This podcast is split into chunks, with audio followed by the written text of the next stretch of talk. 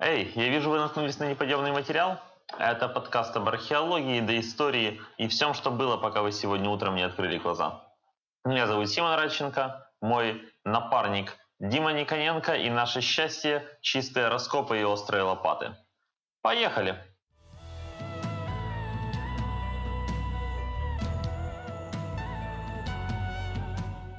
В радости только пока не подвозят особо, только по пьяни, но в принципе. И в радости, и в горе. И в горе, и в горе. Фух, ну наконец-то. Э, всем здрасте, доброе утро. Это неподъемный материал. И у нас первый выпуск. Сегодня мы поговорим о подводной археологии, а значит мы исследуем дно. И у нас для этого специальный гость. Сегодня с нами Дмитрий Ковалия, заведующий отделом охраны памятников Национального заповедника Хортица, наш хороший друг, археолог-подводник. Дмитрий, здравствуйте. Здравствуйте. Тоже рад вас слышать. Расскажи нам, пожалуйста, и нашим слушателям о двух словах о себе. Сколько лет уже в археологии ты, как произошло с ней знакомство первое, первые учителя, как это все происходило? Началось это примерно, когда мне было 14 лет. Такой возраст Тома Сора, когда хочется каких-то приключений, кладов, чего-то нового. И один из моих друзей школьных повел меня на кружок археологии в областную станцию юных туристов. Вот, там все это и началось. Сначала в кружке, э, там была у нас руководитель Татьяна, потом кружок Сколот Кравченко Сергея Николаевича. И как бы вот с этого периода, с, начиная с 80, соответственно, шестого года, каждый год, каждый сезон, это были экспедиции. Вот. Отлично. А сейчас ты уже, ну, я-то точно как твой непосредственный подчиненный могу об этом говорить, э, как археолог сформировался. Мне интересно вот профессиональные твои интересы э, на сегодняшний день, э, что в них входит в итоге, то есть к чему ты пришел, что в археологии тебе интереснее всего. Сначала я занимался археологией вот на детском уровне, когда еще был школьником. Меня это интересовало больше, скажем, с внешней стороны. Вот. Потом как-то стали привлекать какие-то вещи, которые связаны действительно с попыткой что-то понять, чем-то разобраться. И э, сначала я занимался кремневыми орудиями, ну а потом как-то постепенно все-таки все больше стал уходить в тему корабельной археологии. И сейчас, поскольку я как бы занимаюсь и подводной, и надводной археологией, что достаточно, скажем, нетипично для там, Европы, например, и Америки, как бы там узкая специализация. Некоторым археология интересна, некоторым она вообще не интересна, они непонятно зачем занимаются. Таких людей очень много, особенно в Киеве. Вот. Есть люди, которым археология интересна вот именно как процесс. Например, таких тоже очень много, которые любят и профессионально копают, очень качественно копают. Но им не интересно писать, например, статьи и даже отчеты. То есть, как бы, ну, для них это уже такая рутина. Для меня э, археология интересна, наверное, с той стороны, что то есть я пытаюсь ставить некие вопросы и на эти вопросы искать ответы. То есть для меня археология все-таки ближе к криминалистике, я об этом постоянно говорил. То есть это метод, наверное, понимания того, что было. Ну вот вообще как бы по большому счету, если говорить серьезно тогда, то не знаю как другие, но я постоянно ловлю себя на том, что каждый человек, наверное, так в жизни своей выглядит как человек, который только проснулся и думает вообще, кто он, где он и вообще, что все это значит вокруг происходящее в мире. И чтобы в этом разобраться, необходимо как бы посмотреть, заглянуть в прошлое, а что было вчера. То есть какие-то попытаться увидеть некие следы, которые предшествовали вот этому пробуждению. И археология как раз занимается изучением следов, которые предшествовали вот этому пробуждению и попытке понять вообще, что все это означает.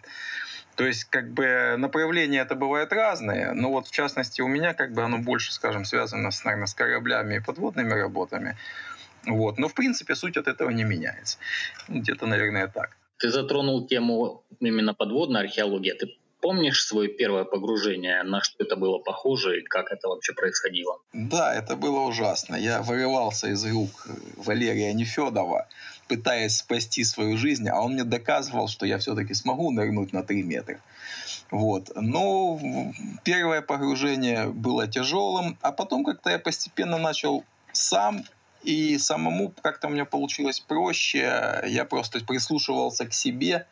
Вот, это было в 95 году.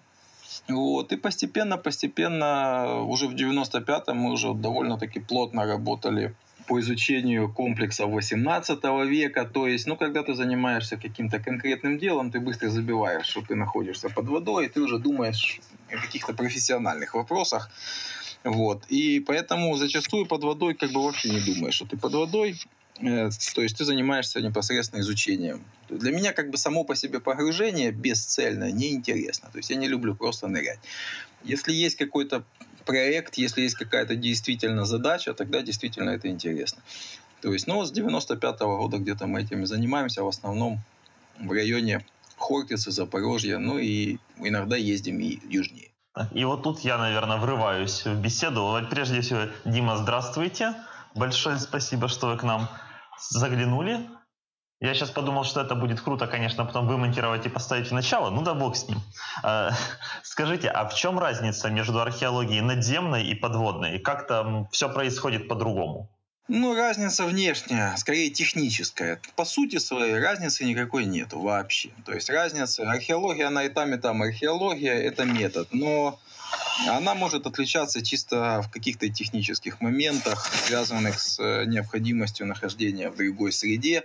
Хотя разница, конечно же, чисто техническая существует. Особенно если речь идет, ну тут прежде всего это специфика погружения. Если это, допустим, у нас на Днепре, когда глубины относительно небольшие, но при этом большое течение, сильное, мощное достаточно и плохая видимость, то работать приходится примерно как плавают вот сомики вдоль днища. Иногда это даже не плавание, а скорее ползание. И ты работаешь в таком режиме достаточно длительное время. Если эта работа и проходит на больших глубинах, там от 30 метров и дальше, то, соответственно, там работа ведется немножко по, ина, по другой схеме. То есть ты должен четко понимать, что ты будешь делать, и ты работаешь на очень ограниченном участке. То есть ты буквально падаешь в нужную точку, отрабатываешь на участке 5, 10, ну 15 метров в течение ограниченного времени без декомпрессионного. После этого ты плавно выходишь на поверхность, зачастую дольше, чем ты работал под водой. Вот. То есть вот это вот так вот происходит. Потому что большая глубина и там немножко другой режим. Но суть самой археологии от этого, в принципе, не меняется. А история про большую глубину – это в основном история про морскую археологию, да? Ну, не зачастую, в основном, да. В основном это морская археология, хотя большие глубины есть и на Днепре. Вон у нас замечательный подводник Юрий Батаев, который ныряет там и 60 метров, и 70 Роман Лихацкий, то есть это уже люди, которые занимаются технодайвингом. Ну и, соответственно, археология на такой глубине в Днепре тоже возможна, хотя она, конечно, требует и определенных усилий и определенной мотивации, скажем так. А реально происходила археология на такой глубине? Ну, есть опыт таких проектов? Ну, у меня нет, а в принципе, конечно. То есть люди работают на глубинах до 100 метров совершенно нормально.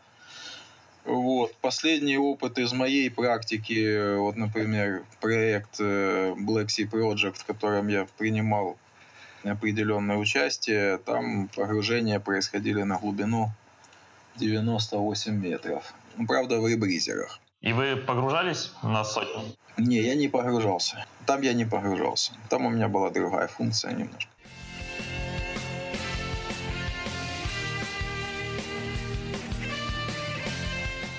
А, ну раз мы уж тут начали, то расскажите, что вы там делали? И вообще, что это за проект, что там было? Это проект, который... Э, основная задача проекта исследовать, э, насколько мгновенно и насколько быстро происходили геологические процессы по затоплению Черного моря и был ли вселенский потоп, который, кстати говоря, ведь был, собственно, у нас, по идее. По Библии это как бы происходило именно у нас. Потому что, как мы помним, э, ковчег вынесла к горе Арарат. Вот. То есть, соответственно, задача была изучить, насколько потоп действительно был потопом, и насколько это произошло мгновенно и затопило огромные территории изначально пресного озера. Но, как показали исследования, в общем-то, скорее всего, это все-таки было не так быстро, это происходило поэтапно, медленно, ну, относительно медленно. Хотя, конечно, большие территории действительно были затоплены после того, как соединилась через пролив Босфор Дарданеллы, Азовское, в смысле Черное и Средиземное море. Но параллельно с этим в проект имел и другую задачу, гораздо более интересную для археологов, нежели для геологов. Это изучение кораблей, которые были обнаружены на э, глубинах от там 900, по-моему, ну вот, ну, в принципе, были и корабли, которые были на малых глубинах, там 100 метров, 90 метров, но основная часть была на глубинах от 900 метров и дальше, до 2,5 километров, по-моему, где-то в районе того. Вот. И действительно было обнаружено большое количество кораблей э, разных эпох, начиная от Древней Греции, заканчивая 19 даже 20 веком. И эти корабли изучались разными специалистами из разных стран, соответственно, разного, разных периодов по, специфи, по специализации. Ну, я занимался кораблями, точнее, лодками, которые были обнаружены в районе Бургаса. Их было порядка 20 штук, очень близких по конструкции. И было предположение, что это лодки, связанные с запорожскими флотилиями. И, соответственно, я вот занимался и занимаюсь, собственно, изучением вот этих вот лодок большого количества лодок, которые находятся в одном месте на достаточно локальном пятне, вот, на больших глубинах и довольно неплохого скажем, состояния. То есть на больших глубинах в Черном море, учитывая, что это э, слой бескислородный, соответственно, органических э, организмов, моллюсков там нет, которые съедают дерево, поэтому корабли сохраняются действительно как в фантастических фильмах. С, парус, ну, с парусами нет, но с веревками, с мачтами стоящими. То есть, ну, то, что, скажем, в морях э, таких как Средиземное, в теплых южных морях просто невозможно, потому что все это сразу обрастает кораллами, съедается водяным червем, и, собственно, корабль представляет собой большую такую гору, заросшую кораллами, которую очень сложно добраться и до корпуса, и до находа. В данном случае в относительно небольшом слое ила, где-то пол, полтора метра, может быть, до двух метров, лежат эти лодки почти целые. И это, конечно, уникальная ситуация. То есть у нас лучше, чем в Карибском море в этом смысле? Однозначно лучше. И таких, собственно, морей вообще в мировой практике, насколько я знаю, два. То есть это Черное море и Балтийское море, где ситуация такая же, кстати. Оно точно так же долгое время оставалось пресным, потом произошло смешение с водами Северного моря, э, соленая вода с пресной не соединились. То есть они как вот в том знаменитом э, коктейле «Северное сияние», когда там 50 грамм водки, еще сверху 50 грамм водки. Вот здесь точно так же. То есть, условно говоря, слои не соединились, и поэтому весь кислород, который был в нижних э, Э, соленых слоях, соленая вода тяжелее, она ушла вниз. Он, э, соответственно, был использован всеми органическими организмами, которые там жили, живыми, и, соответственно, он там закончился. А сверху, за счет э, того, что верхний слой перекрыл как пленкой нижний слой, кислород не поступает. Соответственно, там нет кислорода, и за счет этого Э, сохранность кораблей тоже шикарная. То есть Балтика и Черное море в этом плане, да, два моря очень такие уникальные. Для именно, скажем, не подводной археологии, а для корабельной археологии с точки зрения конструкции. Когда мы можем изучить конструкцию корабля. Когда это не просто гора обломков, э, заросшая водорослями, а когда это действительно корпуса. А как же вы их исследовали-то на такой глубине жесткой? О, для этого используется очень серьезная техника. На самом деле в этот раз экспедиция была, даже я бы сказал, ну, для археологии, как по археологическим меркам, даже не только, в общем-то, украинским, а европейским, это выглядело даже с перебором, потому что это было огромное судно размером, наверное, с хрущевку вот, э, которая используется в основном для газа, нефтедобычи и поиска газа, нефти месторождений на шельфе. Это норвежский корабль был, Хавила Сапси. И использовались роботы. Вот использовалось в основном три робота. Э, один из них surveyor, поисковый робот – который занимается 3D-сканированием э, с помощью лазерной установки и с помощью э, в некоторых случаях ну, там используется лазер, используется и звуковая волна, то есть получается достаточно широкая полоса с выявлением аномалий, которые впоследствии исследуются отдельно. Ну и э, роботы, которые работают непосредственно на объектах, которые опускаются на глубину полтора-два километра в течение 40 минут, потом отстегивается от основной катушки, уходит в сторону, потом опять подходит, пристегивается. На нем стоят, по-моему, 9 камер, вот, в том числе специально для подводной съемки. Иногда лазерные установки, есть манипулятор и, собственно, вот такой робот, который, кстати, стоит порядка, по-моему, 7 миллионов долларов один. Им управляет команда из э, по-моему, 8 или 9 пилотов, каждый из них отвечает за какую-то определенную функцию. И вот это такой вот полукосмический процесс, когда судно в это время стоит над объектом, поскольку глубина большая, двигатели отрабатывают точку постоянно, то есть он в динамической позиции находится все время, круглосуточно. И в это время аппараты работают непосредственно на том или ином объекте. После этого аппараты поднимаются, комплекс информации передается на компьютеры, и дальше это вся, весь этот материал обрабатывается и в 3D, и, ну и так далее. То есть либо поднимаются какие-то образцы. Это такой процесс достаточно техногенный. Звучит как какой-то адский балдеж, конечно, очень круто. Да, и очень дорого. Дима, сегодня а можешь ты уже сказать, э, к казачеству имеют отношение эти лодки, которые были тогда найдены, или это какая-то другая история? На 90% не имеют отношения к запорожцам, к сожалению. Несмотря на то, что действительно большое количество однотипных лодок, судя по датировке, это конец 17 э, века, ну, может быть, рубеж 18 -го. Вот. Но по моим данным, вот сколько я изучил этот вопрос, и по конструкции лодок, к сожалению, это не запорожские лодки, поскольку конструкция их характерна для лонгбоут и для лончей, э, то есть лодки сопровождения крупных э, военных кораблей.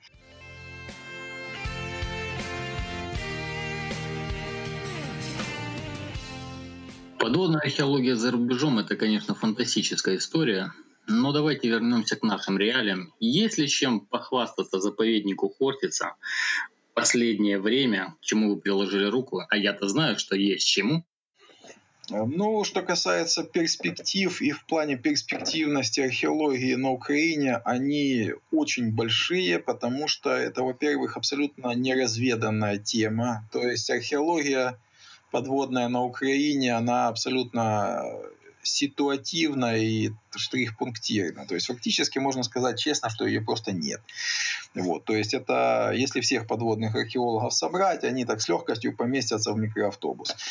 То есть, ну вот представим себе, что в стране, допустим, 15 химиков на всю страну. Ну вот примерно такое же количество у нас есть подводных археологов на всю Украину.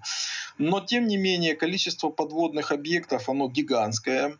Особенно я бы обратил внимание на именно речную систему, поскольку вода пресная и поскольку э, сохранность может быть очень хорошей, то объекты, особенно касаемые истории Украины, не говоря уже о истории казачества, а, они однозначно есть. И просто чтобы их выявить, необходимо прикладывать к этому регулярные усилия. Даже я не скажу, там нужны какие-то большие деньги, просто эти усилия должны быть регулярные. Ну, как показывает опыт археологии от моей практики, то чтобы что-то найти, надо затратить определенное время, там 2, 3, 4 года. Рано или поздно будут какие-то результаты, но они однозначно никогда не бывают сразу. И, конечно же, мы этим занимаемся, пытаемся заниматься и подводными работами и в районе Хортицы, и в районе вот, э, Херсонской области по изучению судостроения на Днепре. Совершенно неизученная тема, абсолютно неизученная. То есть мы фактически ничего не знаем. То есть большинство населения пребывает в каких-то мифах, которые достойны мультфильмов для детей. Вот. То есть здесь в районе заповедника мы занимаемся в основном кораблями 18-19 века. Вот. Ну а в районе Херсона у нас, дай бог, если получится этот проект Борисфен наш, то это корабли, скорее всего, конца 17 века, и, скорее всего, это турецкие суда. Если мы говорим о акватории Хортицы, то это прежде всего остатки кораблей Днепровской флотилии 737-38 э, годов, 39 годов. Вот, то есть это вот эти объекты тоже довольно интересные, но они достаточно узко специализированные, то есть это определен очень узкий период, который, кстати, интересен в плане довольно точных датировок. То есть как бы эти объекты, они вот, поскольку они связаны с одним событием, они могут служить такими себе хронологическими маркерами. То есть по ним можно потом датировать какие-то другие, в общем-то, объекты на других, других местах. Ясно. А ну, Хортица ж, понятно, в основном занимается все-таки не подводной археологией. Чем вообще отдел охраны памятников заповедники занимается? Что, они, что вы делаете? Мы занимаемся исследованиями, поиском и изучением уже известных памятников Хортицы. Вот, э, разных периодов и скифского времени, и раннебронзового времени вот, и средневековыми объектами, и как бы, ну и подводными работами. То есть сами работы могут быть связаны как чисто научными интересами, то есть мы изучаем какой-то объект, потому что это наша тема, и нам это интересно, и перед нами стоят определенные задачи. Либо это, скажем, какие-то спасательные работы, связанные со строительством, прокладкой водопроводов, ну и так далее. Ну и помимо этого мы, конечно, изучаем еще, ну не изучаем, а занимаемся и постановкой этих объектов на учет, то есть пытаемся их охранять, э, вести документацию, ну и так далее. Соответственно, и изучать, писать статьи. То есть спектр работы научной, он достаточно широкий. Но это не очень согласуется с идеей превратить заповедник в Диснейленд, я правильно понимаю? Ну, однозначно, как бы Диснейленд э, в том понимании, как Диснейленд, однозначно Хортица это все-таки немножко другое. Это объект, который имеет выраженную историческую, скажем так, направляющую. Это, скажем, историческое место, и это не, парк развлечений с там, всевозможными аттракционами и так далее. Хотя, конечно, вопрос инфраструктуры у нас он также стоит, он достаточно важен. То есть, к сожалению, инфраструктура у нас недостаточно хороша, как я так думаю. А этого нет?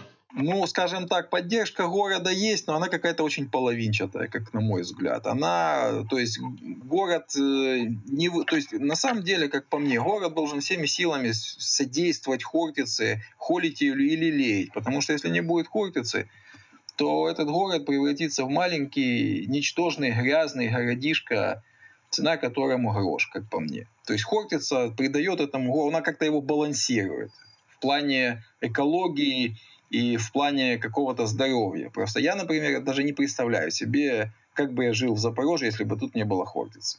То есть, ну, это совершенно немыслимо. И в этом смысле город должен всячески поддерживать остров, развивать его и способствовать этому. Э, остров, как мне кажется, и администрация находятся в состоянии постоянной какой-то обороны. Они постоянно обороняют, пытаются спасать эту территорию от посягательств всевозможных непонятных личностей, которые пытаются построить здесь свою дачку и сделать из Хортицы такую себе кончу заспу по-запорожски.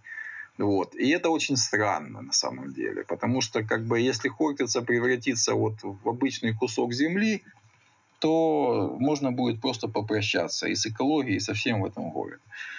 Вот, поэтому как бы это вопрос очень важный. Ну, со стороны государства помощь, она иногда есть, но она какая-то очень нерегулярная и совершенно как, как случайная. То есть вот как вот карта лягла, но никто не знает, как она ляжет. И поэтому как-то это все очень странно немножко если честно. А вы сказали, подводные археологи, как, какие еще остались? Вы как динозавры вымираете? Ну, то есть сейчас меньше подводных археологов, чем раньше было? Ну, их, да, их меньше, их и было, в общем-то, немного. Но сейчас их фактически я могу посчитать по пальцам, и мне, наверное, пальцев на руках вполне хватит. Вот, даже, наверное, меньше. То есть, как бы еще и останутся лишние. То есть археологов очень мало подводных, и, и как бы им всячески не способствуют работе, всячески даже, я бы сказал, мешают иногда. А мешают типа на институциональном уровне, то есть организационно мешают, не люди конкретные. Ну вот, например, ситуация на э, уровне вот Института археологии, если я, допустим, работник какого-нибудь заповедника, например, Хортица, и я хочу исследовать какие-то объекты, поскольку национальный заповедник имеет национальный статус и должен по логике заниматься национальными проектами, то есть в пределах ну хотя бы Украины, не будем говорить уже о Европе, просто хотя бы Украины, вот, то, соответственно, я должен, э, я подаю от, заявку на получение разрешения на квалификационного документа на открытый лист, а мне говорят, а вы не можете работать за пределами заповедника, поскольку мы даем лист на организацию, а организация управляет администрацией по закону об охране культурного наследия, эта администрация может работать в рамках своей территории, поэтому ныряйте на Хокерса. То есть по логике, если так вот брать э, серьезно, то следуя этой логике, я не могу даже нырять возле Хокерса. Поскольку заповедник это не, не водная организация, это организация сухопутная. То есть я не могу даже в воду зайти. А представьте себе, в это время товарищи, которые там при деньгах, одевают с ухмылкой акваланги и вытаскивают из воды все, что хотят, потому что им плевать на эти разрешения, на все эти бумажки, на всю эту глупость. А мы просто на это смотрим с берега. Вот примерно вот такая ситуация. Жопа То есть такая. получается, что если я работаю на заповеднике, подводной археологией, так вот по логике я заниматься вообще не могу. Потому что это запрещено. Вот как бы вот такая у нас странная ситуация. По закону об охране культурного наследия, по-моему, это не в компетенции Института археологии. Они только подтверждают квалификацию, я правильно помню? Ну вот они должны, по идее, подтверждать квалификацию, но тем не менее, если я, скажем, захочу взять открытый лист на какой-то район, где нет археологов подводных, то есть мои интересы ни с кем не пересекаются, это всегда будет сопровождаться какими-то проблемами. Это будет сопровождаться тем, что ну вы же не работаете в этих районах, вы там не живете, вам там открытый лист ни к чему. Вот у вас там есть Хортица, копайте, ныряйте на Хортице. Охренеть просто. То есть есть полтора сумасшедших там в 100, на 100 человек, которые хотят заниматься археологией, им еще любезно мешают, да, не дают нормально работать. Да, им еще всячески мешают, к сожалению. И я просто не понимаю вот эту политику. Я не понимаю, зачем это делается. Ну, именно такое ощущение, что просто археологию в этой стране хотят уничтожить в целом. То есть как, как вообще как вид деятельности. Вот. Ну вот, к сожалению, имеем вот такую ситуацию. Это не только, это связано в основном э, со всеми региональными там, научными организациями и в Запорожье, и в Одессе. Вот, то есть, э, если вы не сотрудник э, Института археологии в Киеве, вы не сможете, вы достаточно сильно ограничены в работе. И идет отсылка на законы, на, на многие вот такие вещи, которые, ну, конечно, можно судиться, можно долго припираться, решать, кто из нас прав, но однозначно археология от этого точно не выигрывает. Вот пока мы тут занимаемся разговорами, памятники грабят. Спокойно, без всяких проблем. Потому что возле каждого памятника не поставишь полицейскому. Мы, конечно, пытаемся объединяться, и есть хорошие ребята, и, институт, э, и в институте есть, и есть в э, Национальном университете Шевченко в Киеве хорошая команда, есть одесситы, вот, есть в Харькове ребята. То есть так или иначе мы пытаемся как-то объединять усилия, что-то делать совместно. Но, к сожалению, я же говорю, что не всегда просто есть и финансовые возможности, и не всегда есть возможности даже ну, с точки зрения легитимности. То есть мы не всегда просто можем себе это позволить. То есть, потому что не всегда есть разрешение на проведение этих работ.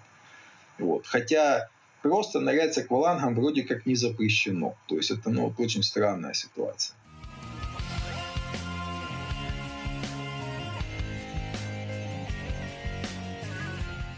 А что-то происходит в смысле обучения подводных археологов в Украине? Вообще, ну, есть шансы, что будет лучше? Ну, пока я этого не вижу. Есть, э, скажем так, вот, э, есть лаборатория подводных исследований, Центр подводных исследований при Национальном университете Шевченко в Киеве.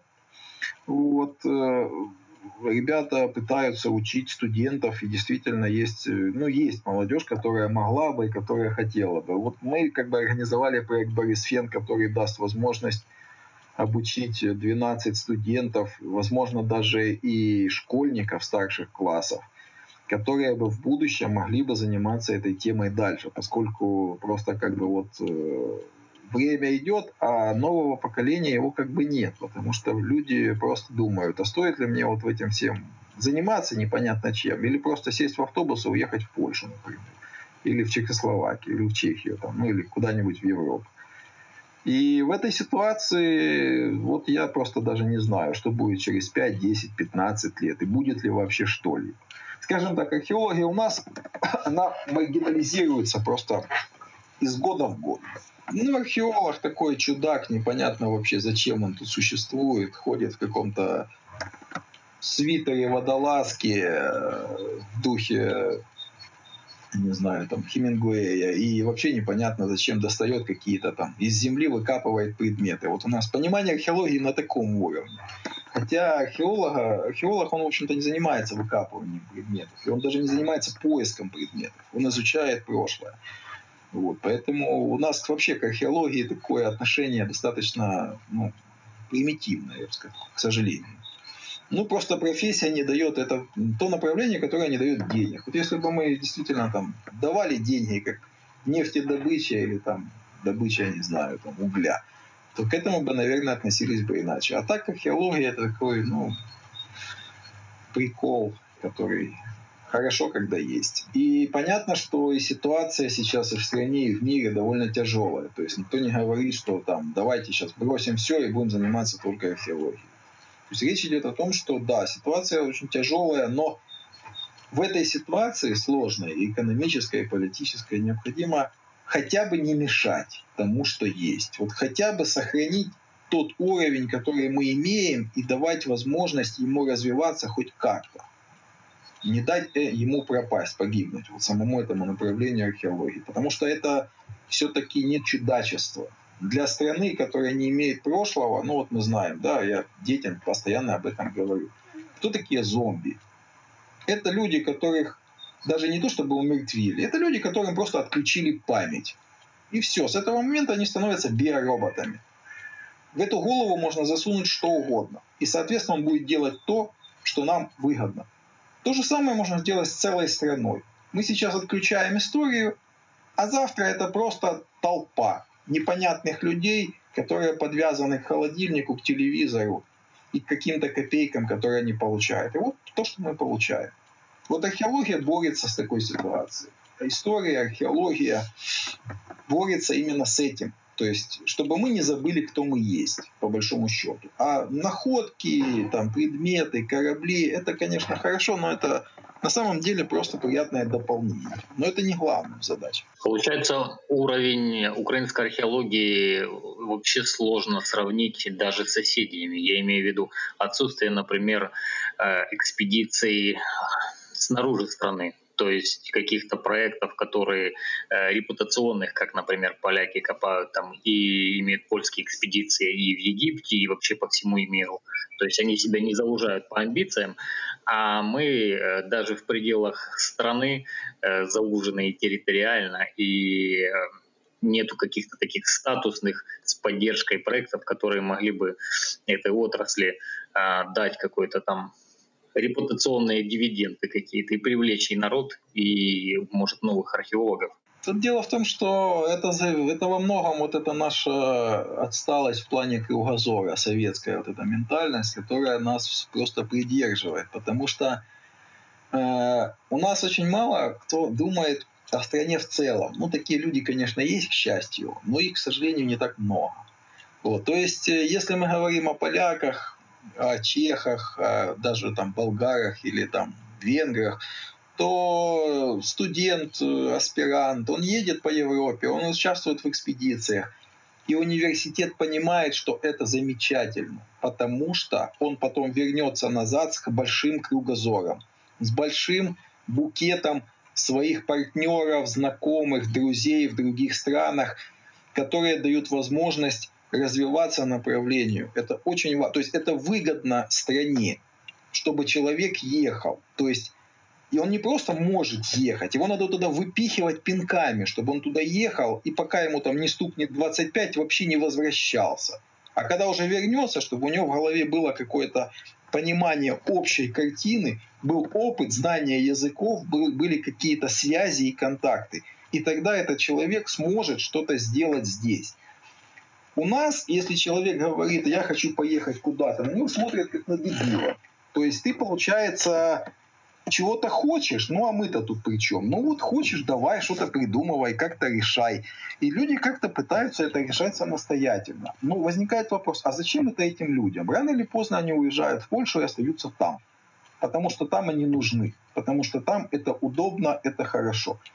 А получается, что мы сами себе, то есть как бы этой стране мы не нужны. Если мы не нужны этой стране, люди уезжают. Но кто от этого выигрывает? Страна от этого однозначно теряет. И вот это надо просто понимать, к сожалению. То есть поехать куда-то поработать в другой экспедиции, контактировать с другими э, университетами и научными структурами, это не роскошь, это норма это обязанность. Я прям вспомнил классическую историю от своей знакомой, которая поехала с Одесского универа в Венецию по обмену, вернулась и с нее сняли стипендию за то, что она не закрыла зачет по гражданской обороне. Вот оно. Ну вот да, к сожалению, вот такая ситуация, мы очень атомизированы в этом плане, это плохо. А частная археология, она вообще возможна в Украине? Может ли это быть каким-то, ну не спасением отрасли, а каким-то новым толчком? Э, частная археология, я считаю, вполне реально. Частные организации могут заниматься археологией совершенно спокойно. Вот в частности Институт археологии имеет охранную археологическую службу, которая, насколько я понимаю, как, как бы на хозрасчете, и которая занимается проведением исследований в зоне строительств и в зоне, где за это платят деньги заказчики. Вот, вот это правильная тема. То есть, в принципе, ничего плохого в этом нет. Если человек э, опытный, знает, как работать, если как бы за это платят деньги, почему бы и нет. Плохо только, что у нас эта охранная археологическая служба одна на всю страну.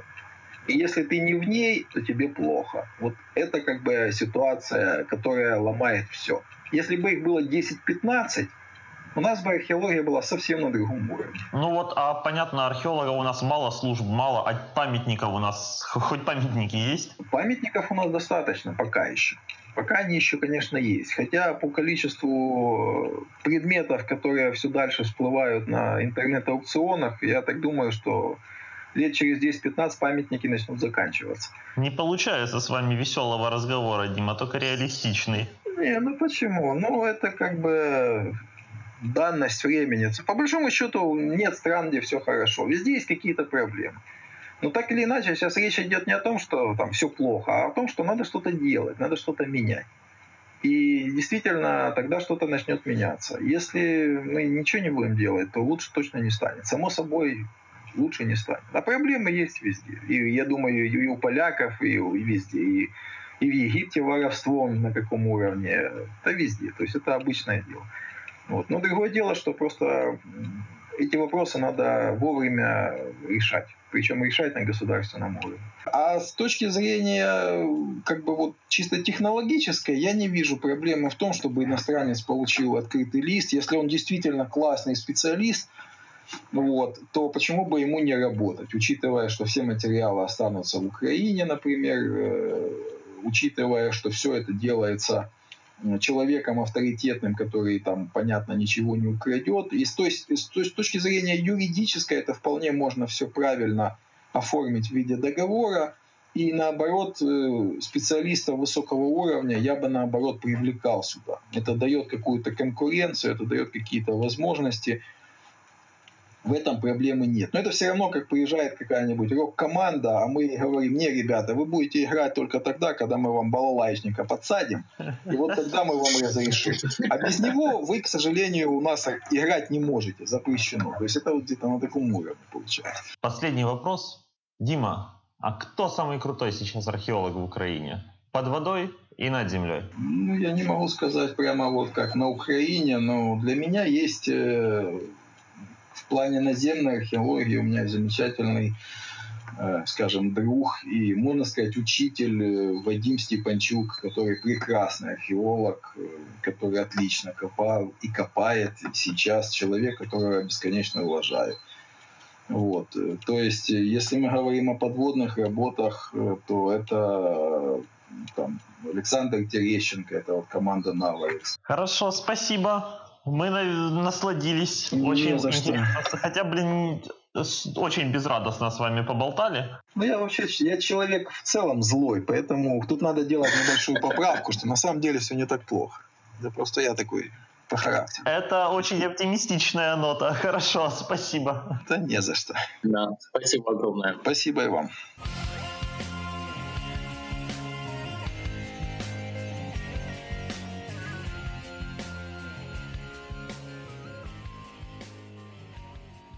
Жалко, что разговоры с Димой всегда получаются такими печальными, потому что он говорит как есть. Но на самом деле получилось очень информативно и интересно. И э, кроме того, что в Украине действительно есть много крутой подводной археологии, все-таки э, есть какие-то движения к тому, чтобы наша доисторическая наука не сдохла в своем зародыше. Вот и подошел к концу первый выпуск нашего подкаста. Мы услышали про подводную археологию, ее прошлое, настоящее и будущее в Украине. Побывали на самом дне. До новых встреч. Скоро мы всплывем. Это только верхушка айсберга. Она скрывает реально неподъемный материал. Копайте поглубже. Всем пока.